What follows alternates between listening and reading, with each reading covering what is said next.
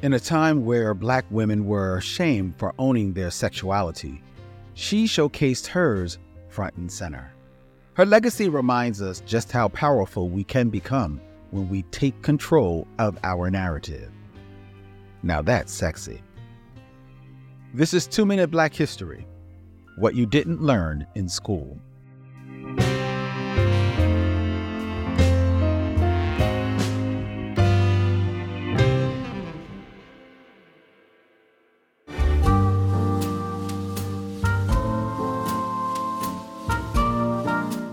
She sparkled under the stage lights, dazzling the audience with her charm, humor, and risque costumes.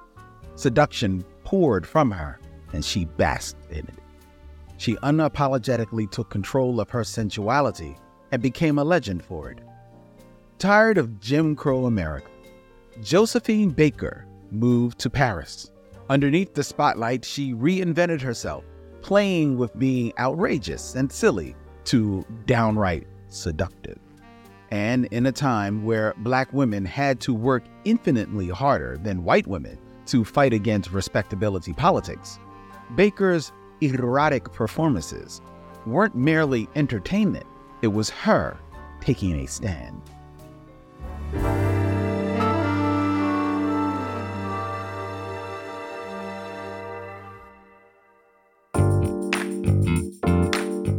A legacy from slavery that's often treated as taboo to talk about is how enslavers sexually assaulted and objectified enslaved women, but then had the audacity to say these women were hypersexualized.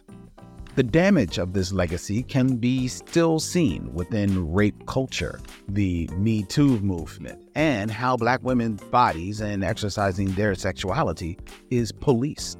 Knowing this context, for Baker to have taken the agencies she did over her sexuality was radical. She understood that to control her erotic narrative was empowering. It meant that only she had the power to define herself. How can we reimagine our pleasure as a freedom practice? How does sexual liberation tie into Black liberation? Our liberation should be rooted in all forms of pleasure our bodies, and what we do with them is our choice. In order to move towards the future, you've got to look to the past. This has been Two Minute Black History, a podcast by PushBlack.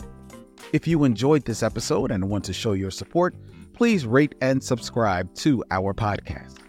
Together, let's celebrate and honor the legacy of Black history.